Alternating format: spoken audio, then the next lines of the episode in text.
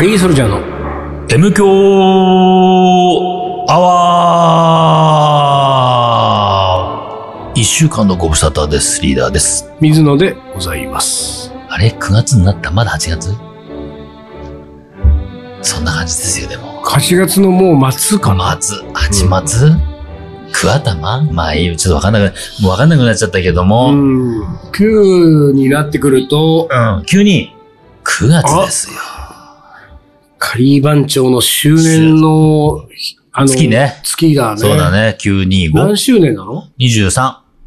23周年。?23 年、うんカ。リー番長が。そう、24年目突入って感じね。なるほど今月に。あれ、イベントはいつやるんだっけ？11月になったんだよね。11月か？結構先かそう、いろいろ、うんあのー、番長メンバーのスケジュールと、うんあのー、宿のスケジュールでなんか、後ろに下がっちゃいましたが、あの、ほら、先週さ、将棋の名言特集をやるって言ってたね、それはね。まあ、それ今日やりますけれども、うん。カリー番長の名言っつうのはないの？カリー番長、でもさ、カリー番長の名言は、うんまあ、その何？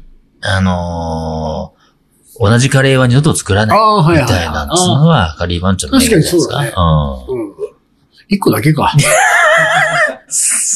ああ、そうね。うんそうだねんそうね。うんうんまあ、名言量産するようなグループじゃないからね。まあそうだねうんうん。そうそうそうそまあ、あのー将棋の名言がですう。ね、うん。まあ、将棋の名言もうん。途中からやらなくなった理由は、うんやっぱりその枯渇しているわけですね。うん。将棋界。名言が枯渇しているってあらそうなんだ感じかな。うんなんか、あの、やっぱりさ、うん。なんか、名言って、うん。あんまり若い人言わないじゃないそうそうそう。あの、若い人が、たとえ言ったとしてうんも、うんやっぱりまだね、軽いんですよね。そうだよね。だからその名言に、その、その言葉が名言とうん。認められるまでにうん。年月がかかる。そう、年月かかる。そう。同じこと言ったとしてもね、同じ人が同じこと言ったとしても、若いとまだ名言に重さがない。そう。で、うんその、将棋界は、うん。えー今やっぱり若手の活躍がもう著しいため、確かにね。うんだからあんまりね、その名言が生まれてこないんだよね。そうか、そうか。うんなんだっけ、その一番若いくてすごい強い子。藤井君。藤井君。だから藤井君は、でも、なんかちょいちょい良さげなこと言ってるんじゃないいの藤井君はすごいんですよ。ねあのーな、なんか、うん。人間ができすぎてるんじゃないかっていうのは、うん。だから多分、まだ、ほら、若いから多分、言葉としての重みはないけれども、これは後々多分、言葉がどんどん重くなってって、名言になるんじゃない？そう。でもさ、うん。結局さ、藤井君が今名言を言わない理由、まあまあ、その本人の性格もあるけれども、うん。えっ、と、きっとね、うん遠慮があるというか、謙遜とか遠慮とか、で、やっぱりそういう人が増えてるのも実際あると思うのよ。で、それが周りから、うん。あの、評価されるから。だからあんまり自分の意見を言わないではい、やいや、僕なんてとか、まだまだですとうか、これからも頑張りますみたいな、まあ、あんなに強いのに、ね謙虚でいいねってなるじゃ。んんあれ、どうかと思うよ、俺、あの風潮はね。通常がね。うん、全然謙虚でいいねなんてね、うん自分の言いたいことを言う方が、うん。なんか人間的でいいなと思うけれども。まあ特に勝負の世界だしそう。ねだ。けどそうういう人はもう、あの、なんていうか、ちょっと叩かれたりとかさ、ん。なんか、生意気だとかって言われたりとかするようになっちゃうから、うんそういう謙虚な人が、その、す評価される。うん。っていう意味で言うと、うん信じられないぐらい謙虚なわけ。もうちょっと、そうか。そのほら、二十歳ぐらいなんだから、うんもうちょっと好きなこと言っていいんじゃないのっていうことが一切ない、うん。その謙虚な人だから。うんでもそういう風な感じだと、うん。今後も名言は生まれにくい。確かにね。ううんん。だから結局ほら、あのージャズの名言もやらなくなりましたが、うんその、まあ、マイルス・デイビスだったりさ、はいはいはいまあ、いろいろ言いましたけど、うんうんうんその、まあ、マイルス・デイビスは結構量産してると思うのよ、うん俺は名言をね。うんある意味さ、こうなんつうの、ビッグマウスじゃないけれども、、破天荒だし、ね。破天荒な感じで、の人がやっぱ言うと、そうなんですよ名言になるなっていうのあるよね。だから、まあ、やっぱ人としてはそういう方が魅力的だよう。んうん、そうそうそうそう。うん、いう感じはするうな。ん。だって、羽生さんだってねう、ん。あの、若い頃うは、ん。まあまあ、あの、うん生意気でしたよ。今、あ藤井君に比べればねあ、、だいぶ。もう今、優等生すぎる うん、そうか。で、ほら、えっと、先週の終わりに、うん。ね、私がう、ん。まあ、不名誉にも、うん。カレーの本を買いに来たお客さんに、うん将棋の名言をサインしてた。はいはい、そうそう。いうタレコミがあって言ってた、で、そんなはずはないっつって、うんうん。MQ アワーを聞いてくれてる、うんうん MQ アワーを聞いてますって言ってくれたお客さんに対して、うん。えー、許可をいただいて、うん将棋の名言、それをさ、トートバッグにね。おおトートバッグ。オリジナルトートバッグを俺作ってすて。それを本買ってくれた人はその袋に入れて渡してたあーなるほど、んだよ。その布の、うんあの、トートバッグの裏っ側に、うん将棋の名言を書いて、っていうのをまあやったんだと主張をしたものの。確かに、M 響アワーを聞いてますって言ってくれた人が3人なのに、うん将棋の名言は4つ4つ書いてると書いてるね。一人。最後の4人目のうん。疑惑の、うんまあ、あのー将棋の名言サインの、うん。そのサインがさう、ん。私今でもはっきり覚えてますけれども、うんその人、M 響アワー聞いてますって言ってくれなかったわけじゃない。うん言ってないわけじゃない。うん。言ってないのに俺将棋の名言書いたわけじゃない。確かにその通りです。うんそして、そしてですよ。うん。その将棋の名言はうん長いの。だから例えば、その、あの、棒銀が弱いんじゃない自分が弱いんですぐらいだったら、まあ短めの2行とかでしょ、うん。これだってまあ長いけれど、うん。新手一生とかね。ああ、はいはいはい。こんぐらいだとなんかちょっとサインっぽいじゃない、そうだね。うんところがね、俺それ自分でね、写真を撮った。その、その名言ね。うん。これ全部写真撮ったんだけど、だから、うんそのあ名言を書いた上で、うん。渡す前に、ちょんっと写真撮っていいですか？それもすごいね。書いた本人が撮るんでしょ？でね、その写真をね、今おお見せしますよ。うんうんうん。えっ、とね、えー、まあ、棒銀が弱いんじゃない。自分が弱いんです。これまずね。はいはいはいはいうんまあこんな感じねそれから、人生泣ける時に泣いておけ。いつか笑える日が来るのだから。ってこれ、千崎さんはいはいはい。うんこんな、まあちょっと長めではね。ね。それから、新手一生はう、ん。新手一生、M 教二勝。意味がわかんない、それ。全然意味がわかんない。二勝はちょっとわかんない、二勝意味わかんないよねうん勝つじゃないからね。ね新手一生、M 教。まあ、新手一生はわかりますか？あの、どういう意味か。新手これ、増田幸三さんの、し一生かけてでも新手を見つけるんだ、的な？あああ、まあまあ近いですね。うん近いけれども、ええまあ、なんだろう。うん。これね、うん解釈がね、いろいろあるんだけれども、うん一般的には、ううん、ん。と、一番誤解されているのは、うん。新手を一個生み出せば、うん。一生それで飯が食えはいるっていう解釈がある。で、これはね、うーんと、増田構造に聞いてないんで何とも言えないんだけど、ここれは誤解だと言われている。うん。で、うん。新手一生の意味は、うん。新手を一生生み出し続けるんだ、自分はっていう意思表現。うん。うん。うんうん。俺もだからそっちよりなんとなく、そうそうそうそう。一生かけてずっと新手を常にねそうそうそう、見つけていくっていうそれね。増田構造、ねそれで言うと M 教二勝ってのはなんだようん。。なんだよ。二勝、二勝、あの、生まれ変わっても、うん。M 教を聞き続けるんだもしくは、水野の一生、俺の一生、あー合わせて二勝ね。ああ、なるほど、なるほど。この二勝。まあ、丹野くんがちょっと置いてけぼりになっちゃうけど。うんで M 教三勝。M 教三勝。じゃあ、じゃあさ、そうなってくるとうん、二勝が欲しいね。二新勝ね手一勝。なんとか二勝 M 教三勝。どうする？おい〇〇二勝。まるまる二勝なんだろうね。新手とか M 教は二文字だから。うん。なんだろなんだろうね。う。丸々二勝。二勝。に生きるだからね。うん一生は一つの生きるだから、二つの生きる、三つの生きるだから、二つの生きる。新手一勝、丸々二勝。M 教三勝。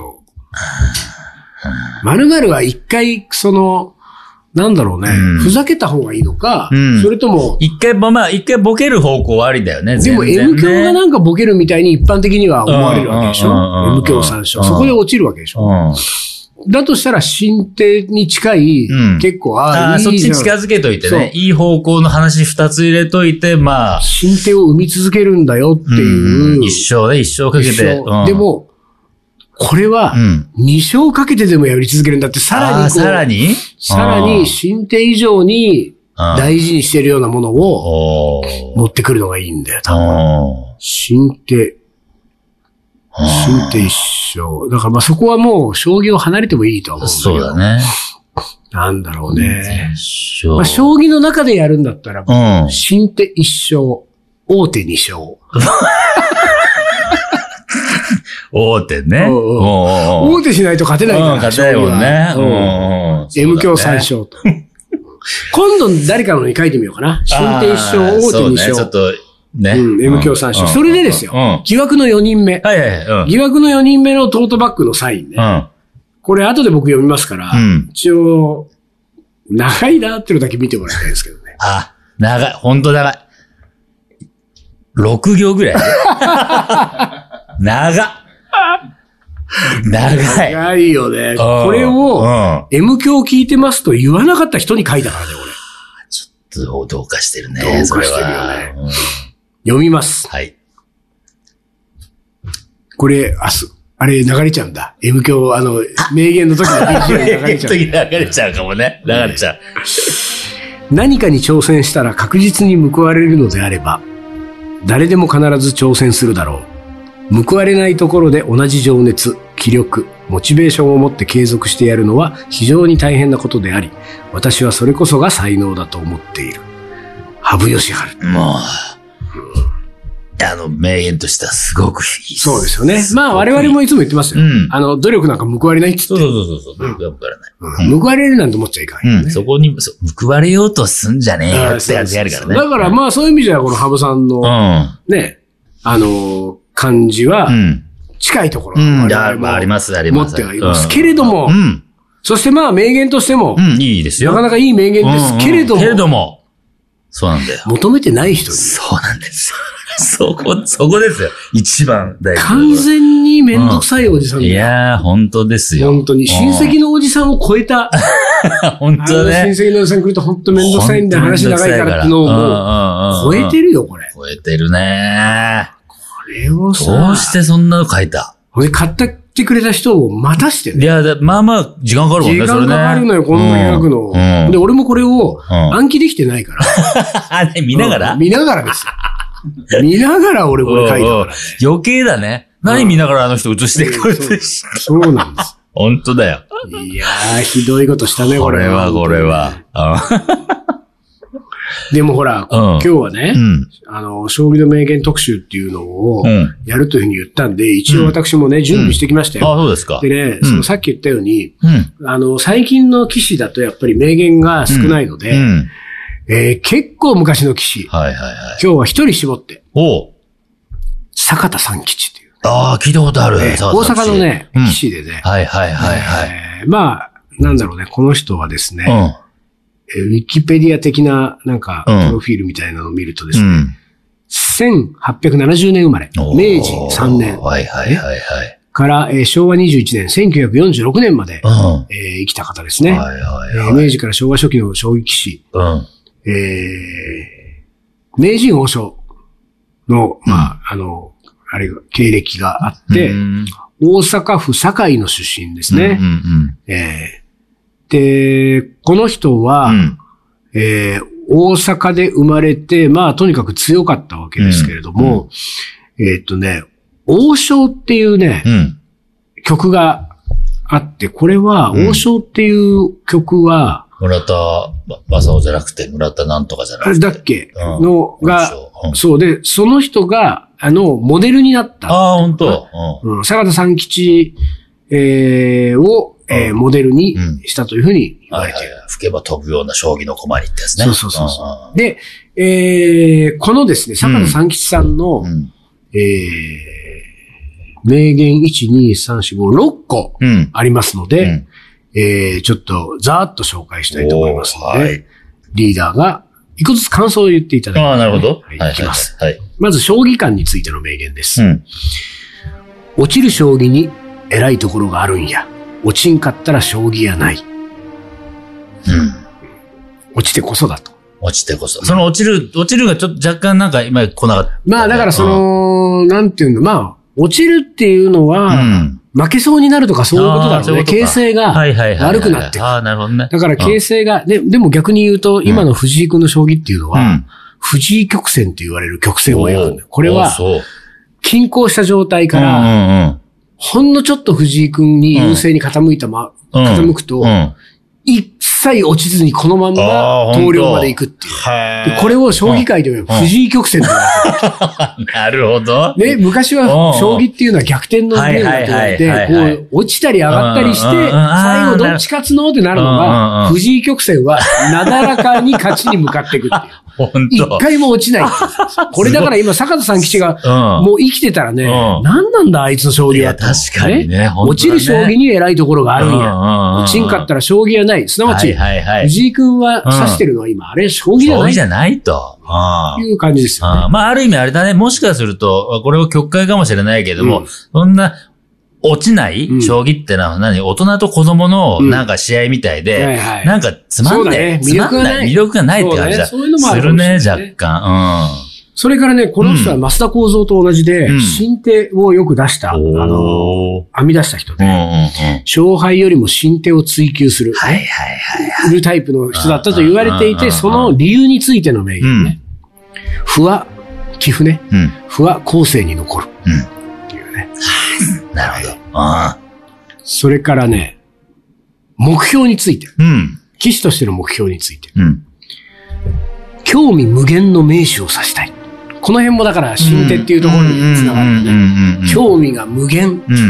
の名手を指したい。はいはいはいだからなんかその、勝ち星たくさんあげるとか、うん勝率がいいとかよりも、はいはい。うん。後世に残る、うん。あの一手、みはいたいなやつを、はいまあはいはい指したいとうんうですね。まあこの辺はね、うんまあ正直その、別にカレー界においても、うん後世に残る一手を指そうとしてないリーダーはね、そうね。ピンとこないですよね。うん。でも、でもね、いや、ピンとこないことはないけれども、うんあのー俺はできないけれども、わかるよ。そこはわかるあわかるわかる。うんうんうんでね、あとこれはね、うん。本当かどうかわかんないんだけども、うんこの坂田三吉さんはね、文字が書けなかったらしい。うん。うん。でその文字が書けないことについてうん。の名言。うん。頭には将棋がいっぱい入ってまんねん。ああ、いいじゃない。いいよね俺はいいよ。こういうの好きよ。いいよねこういうの好きですよ。うんこれいいよね。うん最近俺もね、うん。なんかカレーの人だとかね、写真家だとかね、言いながら活動してる割にはね、うん。どうも水野さんはなんか将棋にうつつを抜かしてるんじゃないですかみたいな指摘をね、こう受ける、受けたりとか、なんか、あとね、不名誉なことにね、そういえば私、水野さんのちゃんとしたカレー食べたことないかも、みたいなことをね、誰かが言い出したら、ああ、俺うん。も、俺も俺もと。なんかね、水野は、あれそれ水野さんってカレー作れるんですか？みたいな感じにもなってるの、空気が俺の周りの。なんと不明なこうとにね。そういう時に俺はねバシッとね、頭の中には、将棋がいっぱい入ってまんねん。そうだそうだ。それ言った方がいい。それ言った方がいい。シーンとなるシーンとよ、本当に。シーン、ポカーンです。それから対局観についてね。うん対局観っていうのは全体、あの、先を見渡すね、うん力。あんたそこから見て何枠と北区の火事がいっぺんに見えまん、見えまんへんやろ。わては五重の塔に立っとるから、大阪中の火事がみな見える。うんその違いやと。うん。これは対局観ってものなんだ。ね。はいはいはい火事が全部見える。はい。最後ね、うんうんえー、自分自身の進展について、うん。うん。あ、なんだ？うん？これは、水野に通じるところがありますよ。自分自身の進展について隠さず全てを明かす要するに将棋のオープンソース化をこの坂田さん吉はもうやってたんだね。についての名言です。うん咲かせた花は取るに任せて、うん。また実生から育てるばかりだ。ああ、いいね。あれあれはいいね。よね。そういうことですよ。いやー、そういうことだよね。そういうことですよ。我々もそういう気持ちだもんね。いや、そういう気持ちです、本当に。ううんんうん。咲かせた花摘み取るのは別に自分じゃなくていい、自分じゃなくていいんだもん。うんそう。うん。これは、いやー、これいい。坂田さん吉。さすがです。いいですねいや、いいですね。というわけでね、はいよえー、久しぶりにうん、将棋の名言特集をさせていただきましたけれども、はいはいはい。えー、とはいえ、うん作曲家の名言も将棋の名言も、うんジャズの名言も枯渇はしておりまして、確かにまあね。本日もこの後おもこれでうん終わりにしたはいいと思います。。一旦 CM です。鳥取砂丘で二人は旅に出た。急な斜面をテクテク登っていく。ラクダがゆっくり近づくから、写真を撮ったら100円取られた。愛し合う二人、はにかんで。気づいてみたら砂だらけ。全部砂丘の。精査。精査。また違うラクダついてくる。一緒に撮ったらまた100円。全部、砂丘の精査。精査。精査。精査。それがカリーソルジャー。じゃあ、じゃあ、じゃあ、じゃあ、じゃあ、じゃあ。カレーの。おもこれ。はい、思い出コレクターの時間です。じゃあ、行きます。はい。い行くんですけれども、うん。あの、いつも言う通り、私、うんカレーの思い出は初見で読むでしょ、うん。でもちょっと、うん。気読む前から気が重くなっております。長い？長いかどうかは今、うんこのメールフォルダを開いてみないとわからないんですが、うん。気が重くなっている最大の理由は、うん。この方、カレーの思い出といううん表題で送ってくれたメール、うん。カッコ前編とカッコ後編と 2通に分かれております。ああ、これ長いね。え多分ね。多分じゃねえね。100は長いね。うん。薄まったコーヒーをいただいてから、喉をね、潤してから。はい読ませていただきますあー負担がかかるから、喉で。はい。では行きます。はい前編。水野様、伊藤様、丹野くん様、こんにちは。恋は穴熊いです。やー、来た。今日は最近のカレーの思い出を送ります。今年の4月に事例を受け、私の勤務場所が変わりました。勤務場所が変わることで一つの危機が訪れました。社員食堂が使えなくなってしまったのです。妻の厳しい管理下にある私は、毎日外食し続ける余裕はありません。そんなこんなで、私はお弁当を持っていくことにしました。そして、お弁当はカレーにすることにしました。週末にカレーを作って小分けにしてから冷凍して持っていく。こうすれば、お弁当を毎日作る必要はありません。持ち運びもカレーが凍っているので、漏れにくそうです。昼食代も節約できてまさに一石三鳥です。こうして私のカレー弁当の日々は始まりました。新しい職場のオフィスビルの1階は、通常はコワーキングスペースとして使用されていますが、正午頃からはランチスペースに変わります。電子レンジやドリンクサーバーが備えられており、多くの入居者は同僚と共にランチを楽しんでいます。私は一緒にランチを楽しむ同僚がいませんが、冷凍カレーとご飯を温め、一人で昼食を楽しんでいました。しかし、5月初旬、そんな平和なランチタイムは突然終わりを迎えました。ある日の夕方、オフィスビルの LINE に運営会社から一件のメッセージが送られてきました。その末尾の文章が私を鎖と刺したのです。1階のコワーキングスペースでランチをする際は、強い香りのするを発する食品の飲食はお控えください。かっこ、カップ麺、カレーなど。電子レンジで熱々に温めたカレーとご飯を楽しむことはクレームの対象になる行為だったのです。悪気はありませんでしたが、知らず知らずのうちに誰かを不快にさせていた事実に落ち込みました。しかし、私には経済的余裕はありません。だからといって、毎朝お弁当を作る時間はありません。カレー弁当は私にとってランチの最善手だっただけに、この展開は酷でした。あの日を境に正午を過ぎると私はオフィスビルを出ていくことになりました。私は1階に降り、電子レンジでカレーを温め、それを東京カリー番長のランチバッグに素早くしまい、オフィスビルを出発します。向かう先は中之島。川に浮かぶ整備された都会のオアシスでなら、いくら香りをの強いカレーを食べても気を使うことはありません。僕は負けないよ。一言つぶやき、ベンチから腰を上げ、オフィスビルに帰帰ろうとした矢先、前方に不可解な気配を感じました。この時、心地よい風とともに、奇妙な存在がやってくるとは、私には知る由もありませんでした。続く。続くよね。まだね、続くよね。そうだよ ね。これを来週に持ち越すわけにはいけませんので、ね。うん。うん。時間は短いけれども、うん。後編、読ませていただきます。はいはい。水野様、伊藤様、丹野くん様、こんにちは。はい恋は穴熊です。先日のカレーの思い出の続きを送ります。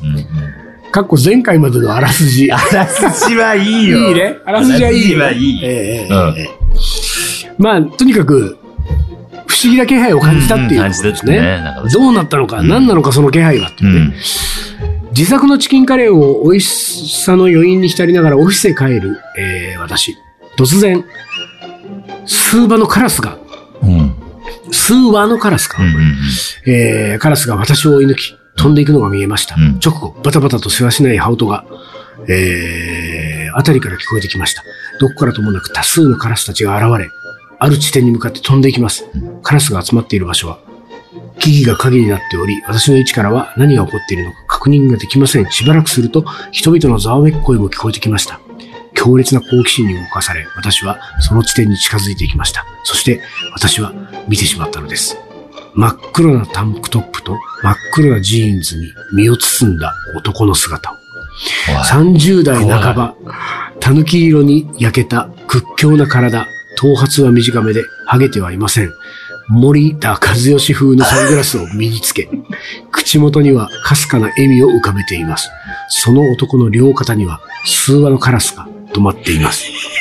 注意深く見ると、男の腰元にはふくよかに膨らんだ白い袋がぶら下がっています。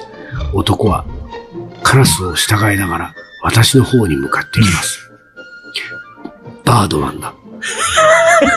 私は思いやずつぶやいてしまいました。知らんよ。男に、私は、あ男は私に近づくと、不意に白い袋の中に両手を詰め込、突っ込みました。うん男は袋の中のものを両手いっぱいに握りしめ、ツタンカーメン王の棺のように、胸の前で両手をクロスしました。え、そして握りしめた両手の力を緩めたのです。すると、両手から無数の食パンの耳がこぼれ落ちました。30羽に膨らんだカラスの群れは一斉にその男に群がりました。近くにいた私もその襲撃に巻き込まれることになりました。突然の出来事に動揺する私。カラスを振り払いながら、その場を離れようとしたその時、男はしっかりとした声で私にこう言ったのです。空は青い。